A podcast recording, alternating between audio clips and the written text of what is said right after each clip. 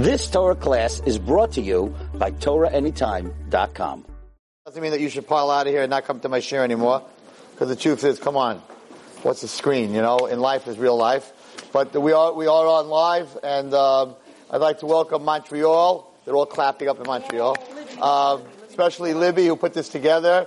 So um, they're up in Montreal watching, I think in a shul somewhere or in someone's house.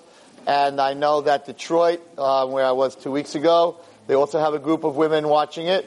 And now that it's live, Mitzvah, we're hoping that every Wednesday night um, this year will be across the United States and pretty much across the world. Um, in Hashem. Before we get to Nancy, which we will in a moment, um, we'd like to wish Malki Palak, where are you, Malki? A Mazel Tov. She got engaged this week. She's here somewhere. No curtsy? Okay, where are you? She said Mazel Tov and she got shy. Okay. Um, and Sahal Azari, Mazel Tov to her. We're on a roll. She's also shy. Okay. Um, just a couple announcements, then we'll start with the poem. So, um, first of all, Mitzvah Hashem, January 7th is our Shabbaton. Um, 48 hours of spirituality, happiness, music, singing. Um, we have chazanim, we have a choir, we have lipa, um, we have a lot of other things. We have shiurim, and you know the whole Friday night, ask the rabbi. Um, today I came up with a new idea. Avivit doesn't even know about it. Um, I think we're going to do an hour Shabbos by day where you get a chance to ask the Rebbitzin. When I say the Rebbitzin, I mean the wives of all the teachers in Ohr Naava. So you can, you'll be able to ask um, Mrs. Wallerstein. She's watching this right now. She's like, no. Um, and Mrs. Miller and and Skaist and and Rabbi Lamb. And I mentioned it to someone today, and she said, I'm going to be there, and I'm going to ask the first question. And I said, what's going to be your first question? She says, I want to know from all these women what they think when their men are speaking to all those girls. So I'm like, okay, well, whatever. We'll see what we'll see what my wife says about that. Anyway, it should be should be very, very, very interesting. Emir Hashem. And um, but to, to to enjoy this Shabbos, you have to be there. Now we have a problem in Ohr Naava that everybody waits till the last minute, no matter what we're doing, and um, whether it's um, Avinu Malkeinu or anything else, it just makes it. If you're going to come anyway, Mitzvah you will. It just makes it very hard on the staff and the hotel, you know, to to to, to make the right arrangements. We want everyone there. We're inviting this year um, the the women that watch us in Detroit and in Cleveland and in LA and in Montreal and in Lakewood and in Monsey. Um, we, we don't just want, we want the Brooklyn girls, of course, we want the women that are in this room, but we want to really put together a group of women from all over the United States, all over the world. I know there's someone coming in from England. So um, it's, it's really a very special Shabbos. And um, you talk to Avivit, you can, you can register online, you can call 718 Ohr Naava. Um, there's many ways, to, you know, to, to reserve for this Shabbos. It's a, it's a, um, it, it makes me feel good about what I do a whole year to see that people come for the, you know, for the Shabbaton. So we expect to see you all. We're also, um, on Torah Anytime, I found out that a month there are 15,000 hits on my, on just my Wednesday night share. There are 15,000 people a month that watch this year. Um, on Kol there's about 5,000. So that's 20,000 people across the world that listen to, to Wednesday night shir. And of course, there are a lot of other shirim on, on Torah Anytime and a lot of other shirim on Kol Lashon. So I did the math and I said like this, if every single person that watched my shir would give one dollar, one dollar a month for listening to that shir, that would be $20,000 a month. That would be $240,000 a year. That would help us very, very much. So, um, whoever can help us, we really need help. The more time I have to spend raising money to pay for Ohr Naava, the less time I have to prepare my shirim. So, by you helping us, you're helping me prepare my shir, and therefore you'll get credit for all the Torah that's being spread across the world. A dollar, that's a quarter a week. A dollar a month. Of course, if you can give more, we'd very much appreciate that. But uh, you know, all the years I asked, like, what are the what are the women of our Ohr Naava want? Everyone said to me, we don't feel that we belong to something. We don't feel we belong to something. We come in, we go to a share, we leave. So I came up with this brilliant idea of a membership, our Ohr Naava membership, and being a member gets you off in all these stores and all these different places, helps us with our Shidduch initiative. And I'm like, okay, they want to belong to something, we'll have a membership. We have registered names in Ohr Naava, three and a half thousand names. Four thousand names, excuse me. So I said, okay, if a thousand girls register and become members, right? So first of all, that'll raise us $75,000. Plus, they're going to feel like they have a card. It's a beautiful card with a butterfly, an Ohr Naava card. Plus, they're going to all these stores and they're going to save all this money. So we had this little vikuach in the office. How many people do you think are going to become members? I said a thousand to fifteen hundred. Somebody else said less than a thousand. Somebody said, nah, it's not going to happen, 500. So Baruch Hashem, we launched this membership on Erev Yom Kippur at the Avinu Malkeinu event. And to this date, of those 4,000 people that have been in Ohr Naava, we have, Baruch Hashem, 75 members. Rabbi Wallstein is not looking, no, no, a little bit more. We have 25 members that are my daughters, my wife, my cousin, her, her, her, her, her cousin, her mother. But real, real members, I'm, I'm real. We have 75. So I don't even know anymore what anybody wants. You want to be part of a novel? You want it to be, so I need lo vin. I don't understand. Right now I'm looking very silly in my office because I wasn't the guy who said 100. Somebody said, man, 100 to 100. So we're asking for your help. Um, we're not asking for a lot of money. We're asking for a dollar, two dollars, whatever it is. Um, we're not begging. It's very hard for me to do this. I haven't done this. But Lamaisa, I'm spending too much time. Um, the way I raise money for Ohr Naava today is I go and I speak and play all over the place. And I'm not such a youngster, and to fly around the United States to speak, to get paid for speaking so the money goes to Ohr Naava is a little bit wearing me down. So, so the more you help, the less I have to fly, the more I could sit with all the midrashim and things and exciting Torah that I could teach you. And, and that, therefore, you will be part and parcel of every single share that we give. Okay? That's the first and the last time that I will ever speak about raising, Bli raising money from the girls and women of Ohr Naava. It's not something I want to do, but if I can't ask you, who can I ask? Strangers? So we need some help. If you can help us, fantastic. This, you want to say something? Yeah, just that you could do it on OhrNaava.com. And if you are interested in doing something on a monthly basis, even if it's a dollar or if it's a hundred dollars on a monthly basis, it won't hurt you. If you give me your credit card number, I can have it happen automatically. You won't even notice it. And you'll be doing Unless I go shopping on it, but we'll let you know if I No, do no, no. If you give me your credit card, I can put it into the system. It's, it's private enough. Okay, so that's it. I'm not going to discuss. We're not going to talk about it anymore. You know, I, I, I think I think the membership thing is is the nicest thing because Ohr Naava gets helped. You're part of. You have a card. You're on a membership list, and there's so many stores that you can really that are that are good stores that you can really save money. Okay, Nancy.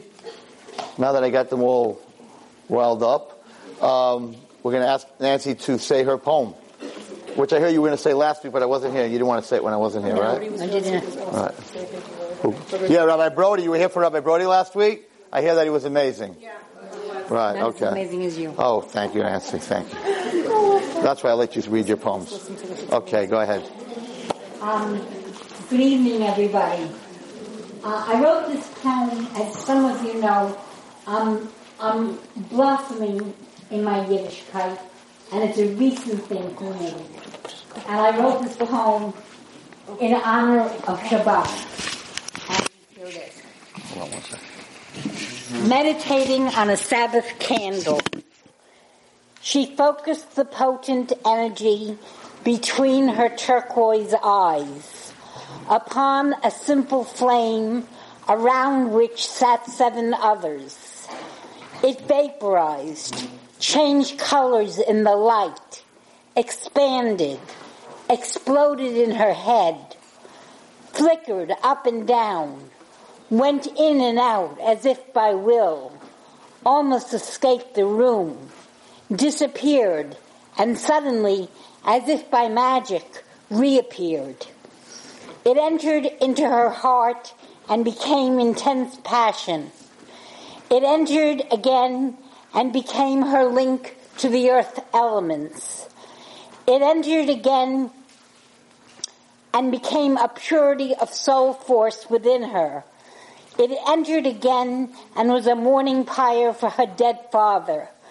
It entered still again and was the symbol of universal Armageddon. It entered again and finally she melted into it and became love. This time sending it plummeting through time back to all of them, lightly, as if it could be shared and held, but without burning anyone, her or them. She benched lift.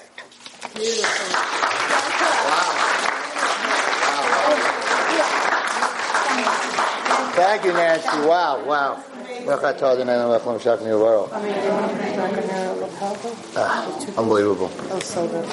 Nancy, I don't know. You're just getting better and better and better. Scary. You didn't read it right? You read it right. You read it right. Okay. All right. So now just before Shalema, Yosef ben Bella, Aaron Chaim ben Leah, before Shalema, Avram Yishaya ben Aviva, Yitzhak Isaac ben Chana, Ethel bas Rona, um, I think it's Otna, Otno, Otno, um, Bela, Bas Nechamachana, Ilana Freidel, Bas Rivka, Brachashira Bas Ronit, Shifra Bas Shendel, Sarah Abigail Bas Sarah Rezel, Nechamamalia Bas Chana Machla, Yaakov ben Shoshana, Avram Moshe Mordechai ben Sarah Bela, Meir ben Jamie, Miriam Bas Chana, Galit Bas Chesia, Adam Baruch ben Noam, Rivka Bas Rachaleah, Nechama Bas Sarah. For Shlema for Rachayal Bas Esther Hadassah, Brona Bas Rivka, Sultana Bas Brona, Marina Bas Sultana, Yelena Bas Sultana, Ephraim Yaakov Ben Freda, Maya Bas Anita, Milia Bas Fe, uh, Fenya, Fenya, Feya, Fenya, Fanya, Fanya, Fanya. Ed um, Ben Manya, Chana Bat Ayala, Ayala Bas Shendel, and Ili Nishmat Tzvi Ben Yitzchak. And it looks like Yita Ben Rafal. Yita Ben Rafal? Yita Ben Rafal. Yita's the girl's name. Okay. All right. We're good, Yaakov. Everything's good. Everything's working. Baruch Hashem.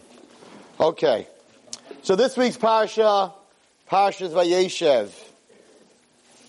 Parshas Vayeshev talks about Vayeshev Yaakov. Yaakov had gone through a very tough life. He lost Rachel. He fought Esav. He fought Lavan. He finally had peace and quiet. And he wanted to relax. Well, his relaxing meant learning Torah. And we all know that he sent Yosef to meet his brothers. And I think that um, this week's parsha is a very important parsha. Of course, every parsha, but a very important parsha for this door, specifically for this generation. Baruch Hashem, I have a mother-in-law who I'm very, very close to. And two Shabbosim ago, I had a Shabbaton of my high school in my house. And I've had this before, but I never had my mother-in-law in my house when I had the Shabbaton. And I watched her during Shabbos and realized that there was something bothering her. The whole Shabbos. There was something bothering her. Where I felt the other way around, she should have been like, I'm amazed that you have these girls and that, and that, you know, you're able to make a Shabbos for them and how beautiful it was. And that wasn't what I was getting. But I didn't ask her until two nights ago when she was in my car. And I said, what was bothering you a whole Shabbos? And she looked at me and she said, it's your fault. I said, my mother, uh, uh, you're my mother-in-law, you're not supposed to say that. Well, what are you talking about? She said, why, why are you treating these girls in, in such a nice way, even though they're not doing what they're supposed to? I said, what do you mean? She said, I went through the Holocaust. I was seven years old. They marched me from Poland to Siberia. They took me and put me in a kinder home, a, a little Jewish Hasidic girl who never saw a non-Jew before, and threw me into a kinder home, which is an orphanage, with non-Jewish people. And the one day that they left me, let me go out of the kinder home was to go to my young father's levaya, who died from typhus. My grandfather died. My whole family died. I was left going to Siberia with just my little brother. She said, I had such a rough life. And nobody let me feel sorry for myself. Why are you letting all these girls feel sorry for themselves? Why don't you just tell them to lift their heads and live life? Stop feeling sorry for yourself. She said, this generation, yes, I understand they've gone through hard times. I understand that. But you are killing them by letting them feel sorry for themselves. They're not going to step up and live life. And I was like, whoa, that's a little bit my psychology. That's a little bit the way Rabbi Wallerstein thinks. I don't reward bad behavior. This week's parasha is the parasha of one of the most abused Jewish children ever written in the Torah. And if we can learn from Yosef HaTzadik how he was able to overcome what was done to him, then I think that every single person can learn how to deal with pain. And that's why this is a very, very important Pasha. And I tried to explain to my mother-in-law that this is a very different generation. And she said, that's correct. You, Rabbanim, you teachers, you who are in chinuch, you are the ones who created this generation. She's not 100% wrong. So, I would like to look at this parasha together with you and to try to figure out how Yosef Atzadik was able to become from the lowest slave in Mitzrayim, the second to the king in Mitzrayim. So let's look a moment at Yosef Hatzadik. His mother died, Rachel Imenu died in childbirth when he was a teeny little boy. I don't know the difference in years exactly between Binyamin and Yosef, but they were very little. Maybe Yosef was four years old when she died in childbirth with Binyamin. Maybe a little more, maybe a little bit less. But the bottom line is, he was an orphan. Amongst amongst all the other brothers who had their mothers.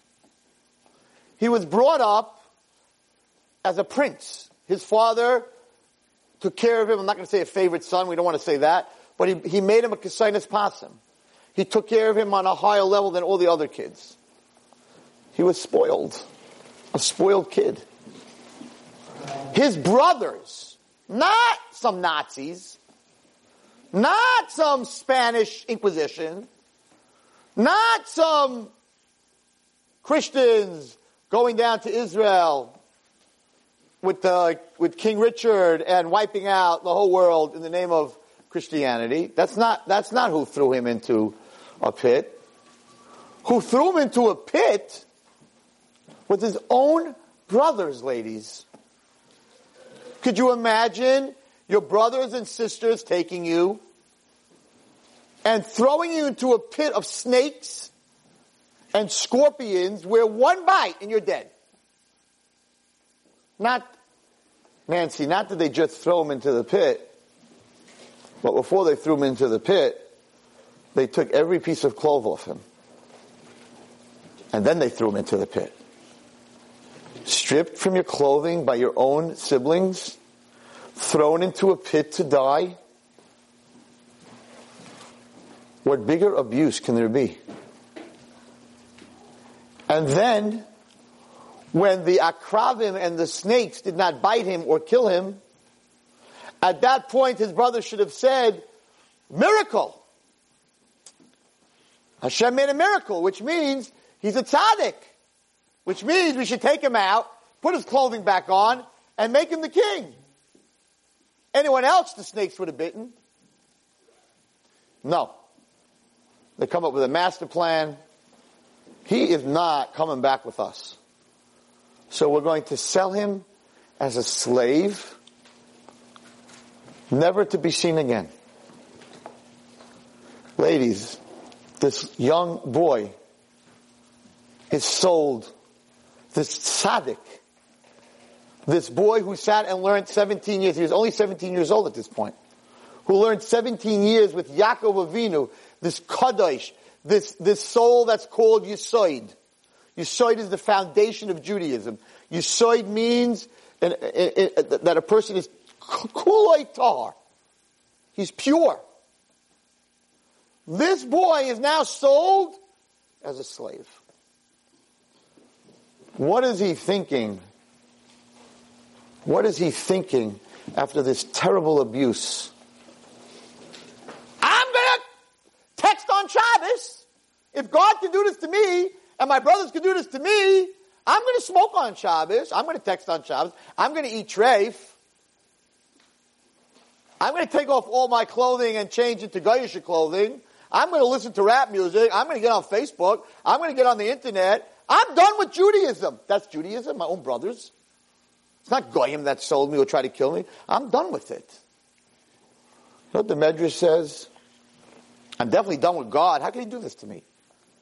How can you do this to me? My mother I don't have.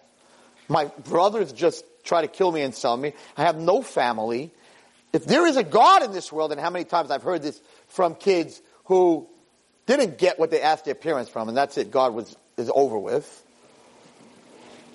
What did he say? He said, "Wow, look how good Hashem is." The caravan that bought me as a slave are spice traders, and therefore, in this terrible thing that I'm being sold by my brothers to to the goyim Hashem picked a caravan that wasn't selling leather or um, neft. How do you say neft? Um, kerosene. They used to sell kerosene, which stunk. But Hashem, because He's watching me all the time, even though my brother sold me, thank you Hashem that I'm that I was sold to spice traders. He didn't feel sorry for himself. He didn't say I'm getting rid of God in Judaism. He looked at in his being sold as a slave. Oh, there's something good. Hashem didn't forget me. They're selling spices. At least I'm going to smell good. I don't have to sit in a caravan until Mitzrayim getting nauseous from, from smelling from, from leather or from kerosene. Didn't feel sorry for himself. Now he comes down to Mitzrayim. Now, it's a little bit deep what I'm about to go into. I'll try to explain it as best as possible. When Hashem created the world, Adam had every soul, his soul had every one of our souls in it. He was a soul, his, body and his soul were, it says, from the earth till the sky, that's how big he was. And in him were all the souls of all the human beings that were ever supposed to be in this world. After Chava gave him to eat from the tree, he separated from her because of the Avera that she caused him to do for a hundred, I believe, if I remember correctly, for 130 years. During those 130 years, he did a sin. That sin was so big that his neshama shattered into shards, like a glass that breaks into little pieces. And Mashiach cannot come until the body, the soul of Adam, is reunited with all its pieces and it becomes one. So from the time of Adam until now, all our neshamas that come back in Gilgul and come back and get perfected are all being reattached to the body or the soul of Adam Harishon. And therefore, the generation that we're in right now is called Ikfa de Meshicha. Ikfa de Mashiach means the heels of Mashiach. What does that mean? Why are we called the heels of Mashiach? And the answer is that the body is built. The body of Adam is built, and the Sham of Adam is built. All that's left to fix are the bottom of the heels of his feet. And when the bottom of the heels of his feet are going to be fixed, Mashiach will come. The problem is that all the generations before us who have fixed from the head till the feet cannot stand unless the heel is fixed. So it brings down in Chazal, it brings down in the Zohar, that the generation, the last generation before Mashiach, will get the credit of all the other generations. Because without the heel, Adam cannot stand. And therefore, the last door before Mashiach will be by far the hardest. For that door encompasses the rest of the, of the neshama of Adam. In Sefer Gilgulim, in the Chidah, also it's brought down that HaKadosh Baruch Hu wanted to fix this broken Adam, so to say, and put all these shards together in the door of Noach. But the door of Noach didn't get it together, as we know, and they were destroyed. Those neshamas, the people all died. The neshamas went up to Shemayim. They had to come back in Gilgul. They came back in the Dar HaFlaga, where they tried to build the, the Tower of Babel into to uh, the heavens, and Hashem destroyed them again. Those neshamas came back down in the city of Sodom, and those neshamas again they were brilliant. They made their own laws, but of course they were way off. And Hakadosh Baruch Hu once again destroyed Sodom and Amorah, where all these neshamas were. And then the Chidah says, and the and, and the Sefer Gilgulim and the Zohar says that the neshamas finally came back, and all these nitzutzim they're called. Nitzutzim are sparks or DNA tags, whatever you want to call them. All these nitzitziyos of Adam ended up in Mitzrayim. And therefore the Jews had to go into Mitzrayim and get all the nitzitzis of all those neshamos and take them out of Mitzrayim and bring them to Har Sinai, be makabel the Torah, and then Mashiach was supposed to come. And the plan was perfect. And we know that when they were makabel the Torah, their neshamas left them, their neshamas came back, and at that point, they were back to the original Adam. How do we know this, girls? Because it says that they weren't going to die. There was no more Misa in the world, which is the beginning of Adam before he ate from the Eitz Hadas. But what did they do? They fell to the Egel. And after the Egel, once again, the Nitzitzis were all over the place, and all these dairies that were in Golis, Roman and Greek and Persia, and Russia and America and everything that we're going through is all to get these Nitzitzis back. The first one to go into Mitzrayim to put this together was Yosef Hatzadik. He was the one to start putting Adam back together again. Without him, we couldn't do it. The ne- nemesis of Yosef Hatzadik, as we're about to see, was Eshes Potiphar, the wife of Potiphar. The Chidah, which we're going to learn inside, tells us who this woman really was. Now we know we know that Ashes Potiphar, oh, I'm on top, I'm sorry. We know that Ashes Potiphar was the most beautiful woman in the world. We also know that Yosef was the most beautiful man in the world. Who was Ashes Potiphar? So I want to read from inside. I know I usually lose my crowd when I read from inside, but I'm going to do it very fast. And he says the following. This is the Sefer Chidah. Yosef, Yosef was the one to prepare to put the nitzitzos back together. Shehu bechinas yisoid. He comes from yisoid, foundation. Had he sinned with the wife of Potiphar. The world would have been destroyed. Why? Shesholta mitzrayim. Because the wife of Potiphar, this beautiful woman, was really the Satan. And had he gotten Yosef, who's Yisod, to sin with him, Ashes Potiphar, the world would have been destroyed. And it says he did cameo, uh, all kinds of tricks to try to get him to do it, but the, the bottom line is that we know that Yosef won out. Adam Lavera. She wasn't like the other Mitzri women who try to get men to do sins. But she was after Harviach Gadol, a great prize. To take the yisoid, this foundation, be'ervas ha'aretz. And then the Jews would have come to Mitzrayim, and they would have been totally lost. They wouldn't have been able to do anything.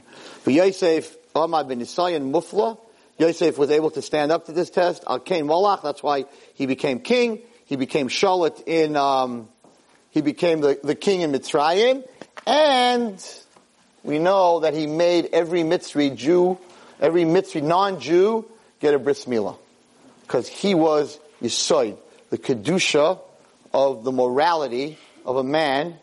That was his basis. Therefore, he wouldn't even stay in a Mitzrayim if the non-Jewish men didn't have a bris milah. So in order to get food from Yosef HaTzadik, the men who were in Mitzrayim also had to get a bris milah. And it brings down later on that in that schus, something, I don't remember what, but the Mitzrayim had a schus because of that, maybe that they're allowed to marry Jews or whatever, I don't remember exactly, because they had a bris milah. But that was, it was, a, it was a huge war. It wasn't some girl and some guy. It was a war of the world. It was a war to destroy the world or to be Makai in the world. So I think that if we can learn and we can see how Yosef Hatzadik was able to win over her and beat her, then we can understand how to win over our Yetzer Hara and our struggles. So it says by Yosef, Yosef Harid Mitzrayim. Yosef went down to Mitzrayim. Going from Yaakov Avinu and Eretz Yisrael and his brothers to Mitzrayim was a big Yerida. He fell way down coming to Mitzrayim. Vayikneu Potiphar Paro, and Potiphar bought Yosef. Says Rashi, to add on to Yosef's problems, Potiphar was gay. And he bought Yosef only because Yosef was beautiful. And he bought Yosef for himself. So imagine this Yosef Hatzadik, this Jewish boy who's on such a high level, comes to Mitzrayim and some gay guy is buying him to use him. And it brings down that Yosef Hatzadik said to him, I am the son, I am the seed and the son of Yaakov Avinu and Yitzchak and Avraham. If you even go near me, you'll be destroyed. But if you leave me alone, you will see that you will be greatly rewarded. And Potiphar left him alone, and we see that the next pasuk says that he went down to Mitzrayim, and also the next pasuk tells us how great Potiphar's house was doing. Who cares? He was, he was doing very well. Because Potiphar left him alone, therefore his house, his money, and everything, he, and he realized, it says that Potiphar realized that since Joseph came to his house, that everything was going great, he left him alone. But his wife didn't leave him alone. So it says the following. So Yosef, it says, Achar hadvarim ha'eleh, after these things, Vatisa Eshes Adonov, the wife of his master lifted up her eyes, El Yosef, Vatomer Shachva Imi. And she said, lay with me, sleep with me. What's Achad Dvar Ma'ela? Achad Dvar Ma'ela means after this happened, she said this to him. What happened? The Torah doesn't tell us what happened. It says Rashi that Yosef was very beautiful, and he used to look in the mirror, and he used to brush his hair.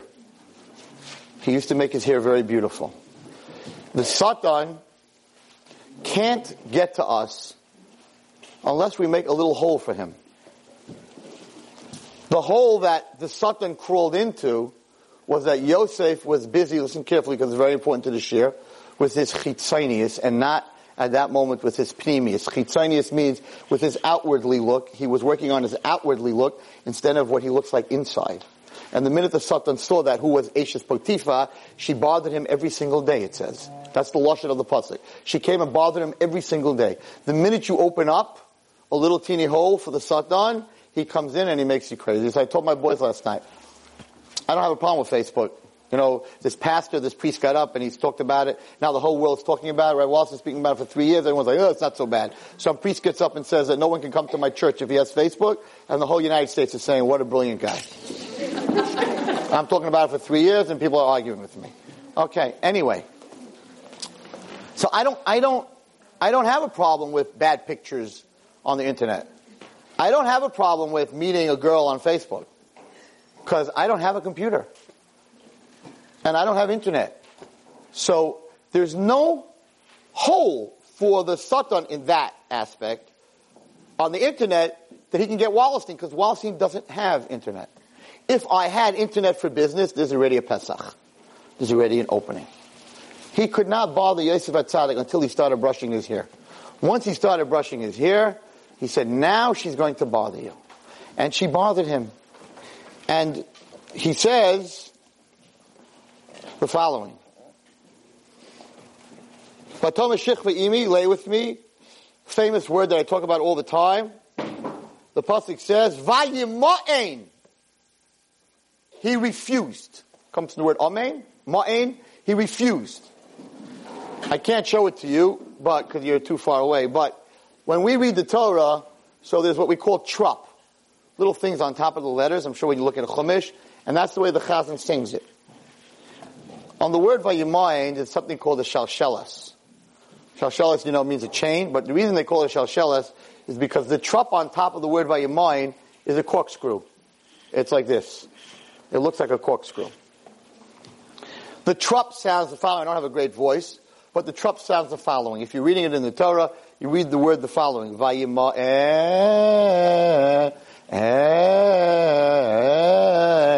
Shashalas, it's three times. It's a dead stop on the word. There's a lot of other trup, like Vaya Omer Hashem. So the words go together. It's a song. Vaya Omer Hashem El Moshe Daber. A, a stops you on the word, and it's sort of the Torah screaming at you. Eh, eh, eh, everyone's listening. It stops. It doesn't move. You can't go forward. The word by your mind is screaming, he refused, he refused, he refused. That's the main word in this whole parasha of Eshet Potiphar. But a chain connects two things.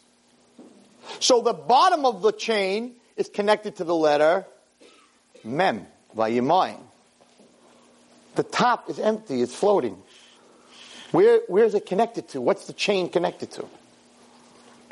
So when I learned this many years ago, I said maybe there's another Vayima'in in this week's parsha. If it's going to be connected to another word, it's going to be connected to the same word. And there is. Many psukim before this pasuk.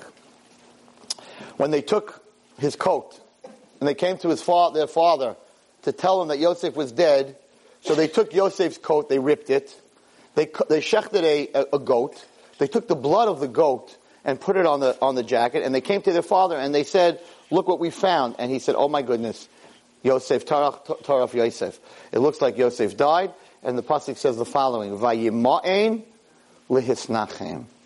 He refused to be comforted. That's against the Torah. You can't refuse to be comforted. A person says, right, we come to be Menachem Oval, he can't sit there and say, no, I don't accept it, I'm angry at Hashem part of Emunah is to be comforted. So how could Yaakov say, I refuse to be comforted? Of all the people in the world that should have said, Gamzul Hashem only does things for your good, Hashem doesn't give you a test you can't pass, you've all heard all these answers. Right? No, there's no, there's no, uh, there's no shalshelis. It's, it's connected to Vayemoy Yaakov. It's not, it, I, did, I don't know the trouble. I didn't look at it specifically, but I was looking if it would have been another chain, that would have been amazing. But if it would have been another chain, that meant the top of that chain would be missing a connection. So, listen to this. So the, somehow the vayimayin of Yosef, the refusal of Yosef, is connected to the refusal of Yaakov. Now we all know, everyone here learned the Rashi, that he was about to do the sin and he was a little out of control and he saw Dikunu Shalaviv. He saw the image of his father, his blood got cold, and he ran for his life. That's not fair. Every time I do an Avera, my father doesn't show up. What happened to his Bechira?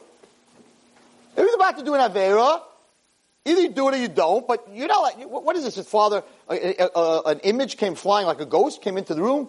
Oh, if my father came into the room, I also would have ran out. That wasn't a decision of Yiddishkeit. His father walked in. Some beautiful turrets. And this is what my mother-in-law was trying to say. we know it's brought down that Yosef looked exactly like his father. Now there's a medrash, a very fascinating medrash, that they were in the room together, and she went over to the bed, and she took a sheet, and she covered the avodah zarah at the edge of the, she had uh, an avodah zarah at the end of the bed, uh, an idol, and she covered it with the sheet. And Yosef Hatzadik said to her, "What are you doing?" And she said, "We can't do this in front of my in front of my idol." And Yosef said, "Wow, you can cover your idol up with a sheet. My God, there is no sheet big enough to cover him up." And at that moment is when he walked away from her, and he went to a window. And in the reflection of the window, he actually saw himself. There was no magic. There was no ghost. He was looking at himself in the mirror, in the window. And he looked like the Kuno Shalaviv. He looked like his father. And at that point he said, how can I do this? My father sacrificed his, his life. He said, Im Lavan Garti, I was by Lavan for 21 years. I didn't do one Avera. I fought Lavan. I fought Esav. I lost my wife. I, I, I fought Esav. I ran away from Esav. My whole life I'm running away from everything. My daughter was raped. Dina was raped. I went through all this pain. All this pain. For what? Said Joseph. That I should go ahead and do this Avera and all my father's struggles and everything he gave his life for, throw it out the window? No. I can't do that. Even if I don't think that that I'm a great person or that that I shouldn't do this avera, but for my father and for all the people in front of me, the shalshelas, the connection, all the people in the Holocaust that died saying Shema Yisrael. All the people that were thrown into the fires of the Inquisition because they wouldn't be Machal Shabbos. How could I text on Shabbos? All those people before me who gave their lives for Yiddishkeit, forget about me. When a person looks at themselves, ladies, don't just see you. See all those before you that made it possible for you to be here. And that's what stopped Yosef Hatzadik in his tracks. And he ran out. But there's another thing I want to say, and I'm going to say this at the Aguda convention in Mitzvah Hashem on Sunday. And this is for parents. And for all of you, Mitzvah Hashem, you'll be parents. Amen. It's a big bracha. Let's have a kid like me. I very much am into spiritual DNA. I've spoken about it many times. Because why did Yaakov refuse to be Mitznachim? It's an Avera. Why did he refuse to be comforted? Because Yaakov Avinu said the following. I have a son, Yosef Hatzadik. I put 17 years into this kid. I taught him Torah. He's the son of my wife Rachel. I refuse to give up on my son until you bring me a dead body. Bringing me a coat with blood, maybe, maybe it's the animal's blood, maybe someone else got killed.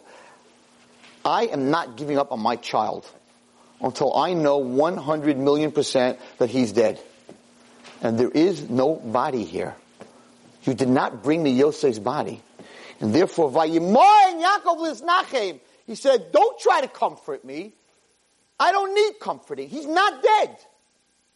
I refuse to give up on my child. That somehow, that DNA in Yaakov Avinu, the refusal of giving up on a Jew, the refusal of giving up on a child, that DNA was in his son Yosef. And therefore, in Yosef, his soul was saying, Yosef, your father didn't give up on you. How could you give up on you? And that's how the two Vayimayans girls are connected to each other. You refuse to give up on me. I refuse to give up on me. Our kids have to know, no matter what they're doing, that their parents will never, ever give up on them. Unless chas v'shalom, there's no life left.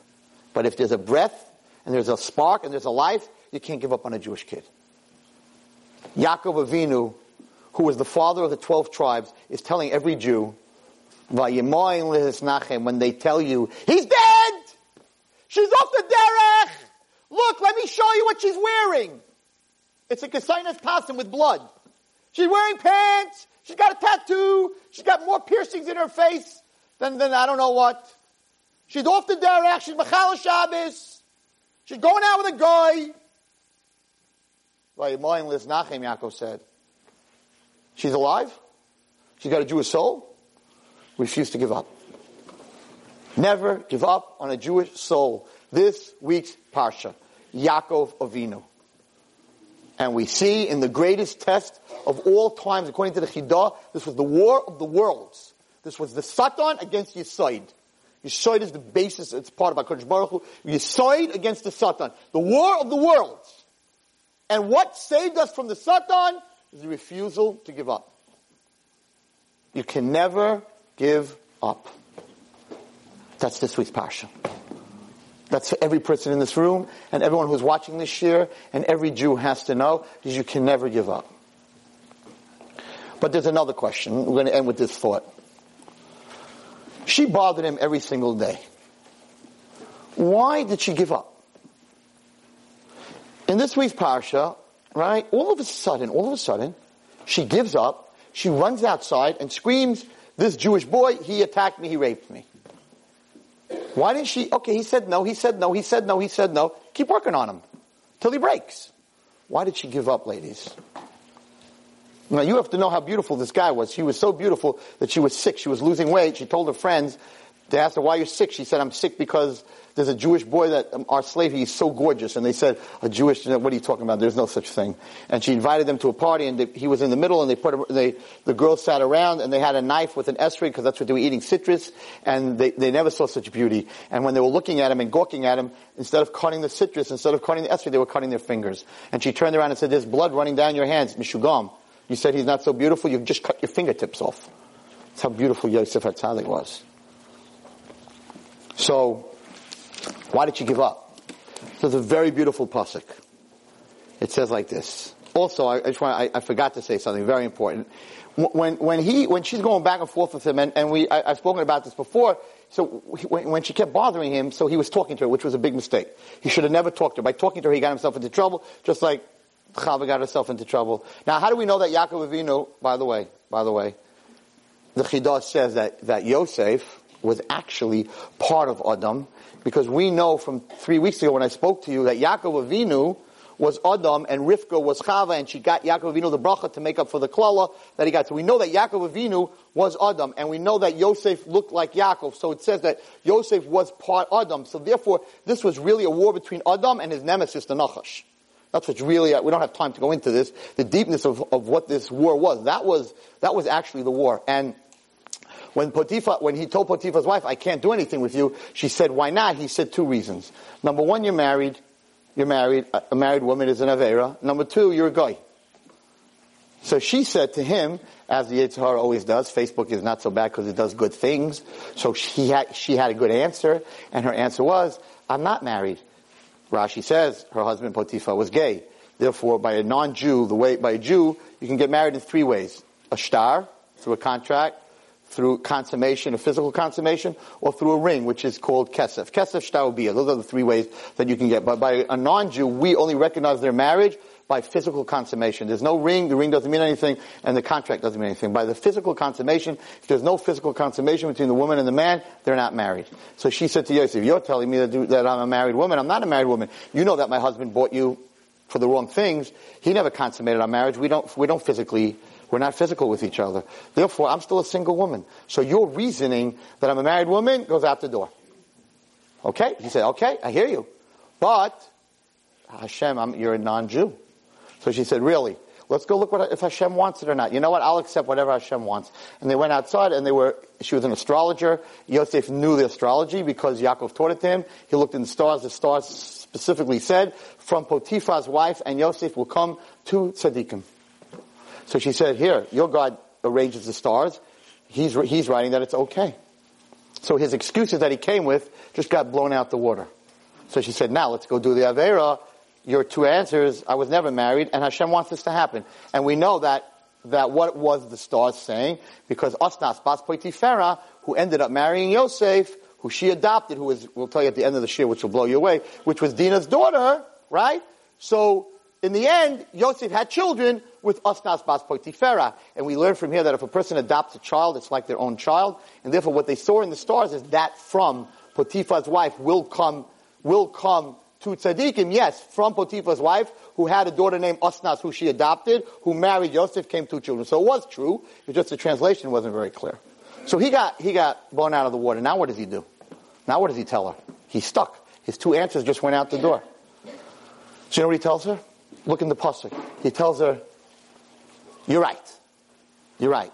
But your husband, or whatever you want to call him, he has been so good to me. He gave me the keys to everything. He treats me like a king. Hakaras hatov. How could I hurt him? The stars say I should marry you. I should be with you. Everything says I should be with you. My Yetzer Hara says I should be with you. But the bottom line is, after everything you blew out, the man that's the man of the house, who I work for, who has given me everything, how could I hurt the hand that feeds me? He says, the chatasi lelo kim. That's the sin to God. Maybe I'm not doing an Avera, you're not married. Maybe I'm not doing an Avera because Hashem is showing that I'm supposed to have children from you. But the bottom line is the greatest sin to God is a person who doesn't appreciate. And if I do this to this master, I'm a kafui toiv. And therefore, with all your reasoning, it goes out the door. You can, I cannot hurt the one that took care of me. And there's a lot of kibbut aim speeches on this, and I'm not going to get into it, that your parents, no matter what you're going to say, no matter what they did to you, the bottom line is when you were a baby, they diapered you, they stayed up all night with you, they went to the doctors with you, they bought your clothing. Without them, you couldn't make it to the age that now that you hate them and they're not giving you what you want, and you're talking bad about them, and you're not calling them, and you have this chip on your shoulder with them. But the bottom line is, you're a kafri tov. You're a low life. Because the bottom line is that the first 10 years of your life, they did everything for you. And your mother carried you and she threw up and she was nauseous and half the time her head was in the toilet and she had back pain and she went through labor and she gave birth to you and then you say, shut up to your mother or you say, I'm not doing this. Chatasi Kim says, Yosef, that's the biggest sin. Forget about the sleeping with the woman, forget about the guy, forget about all that. He said to her, what's the biggest sin? Chatasi Kim is how do I treat my master after he gave me everything? How do I do this to him? You hear? It's kibbut of You got to think very carefully before a person answers back their parent. That's the chatasi lolakim. That's the biggest sin. Because that makes you a kafui tov. Even if stuff happened. You have to be very careful. Because Lamaisa, he owes Potiphar something. Potiphar bought him because he was gay. He wanted to do terrible things with him. And since Joseph was in the house, Potiphar became a billionaire. So Joseph should have said, I owe him something, he owes me everything. No, he bought me, he took care of me, I owe him. Even though because of me he became rich. Doesn't matter, I owe him. So in the end, very, very fascinating, which I've never said before. So he came to the house. There was nobody in the house because it was the birthday party of Paro. Listen carefully. But Tifsheo bevigdai, she grabbed on to his clothing. Lamor saying, Shich imi, lay with me. Vayaz, listen carefully to this, it's a very interesting posture. I never said this before. Vayazov bigdoi biyada. He left his clothing in her hand. Vayanas, he ran, vayetze achutza, and he ran outside. Vayihi, and sh- listen carefully, it's very important to listen to the words. Vayihi, and it was, kirosa, when she saw Ki big that he left his clothing in her hand. and he ran out.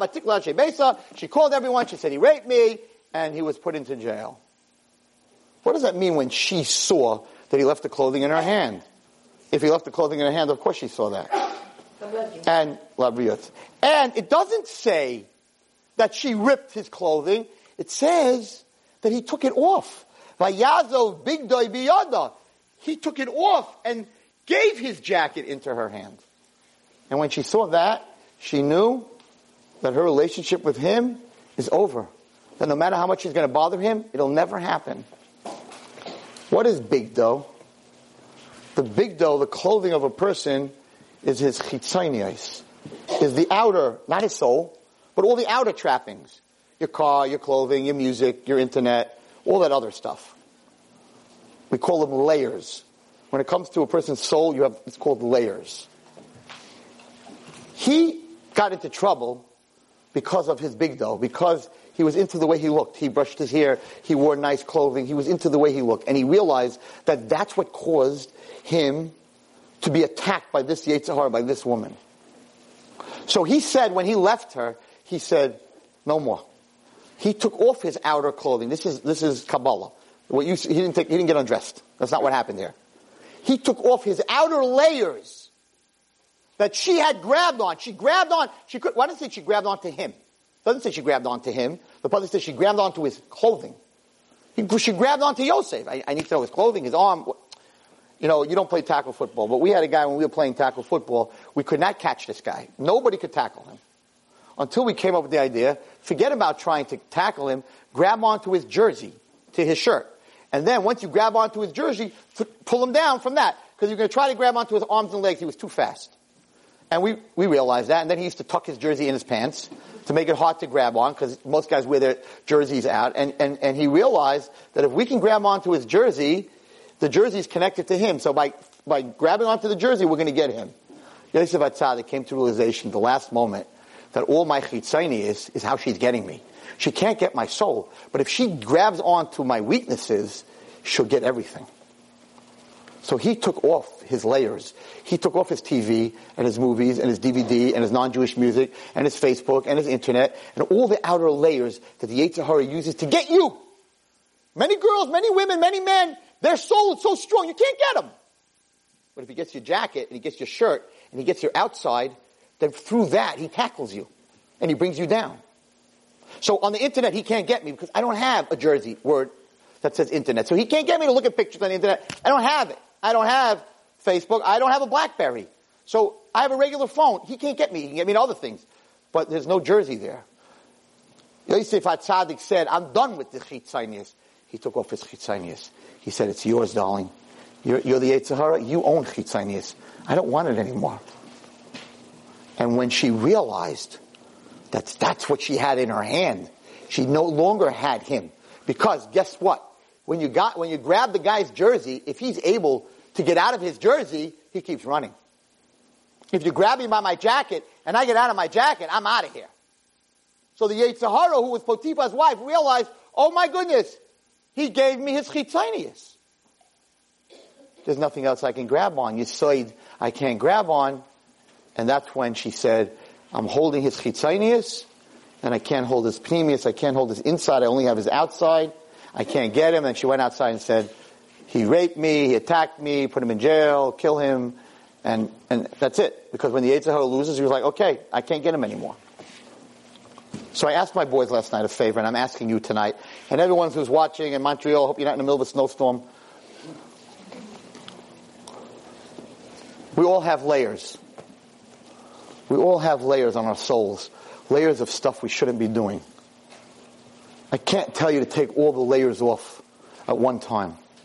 But after tonight's share, find something, whether it's movies or your music or provocative dressing, whatever it is, one of the things, one of your articles of, of clothing, of chitzonius clothing, just find one and leave it on the table tonight.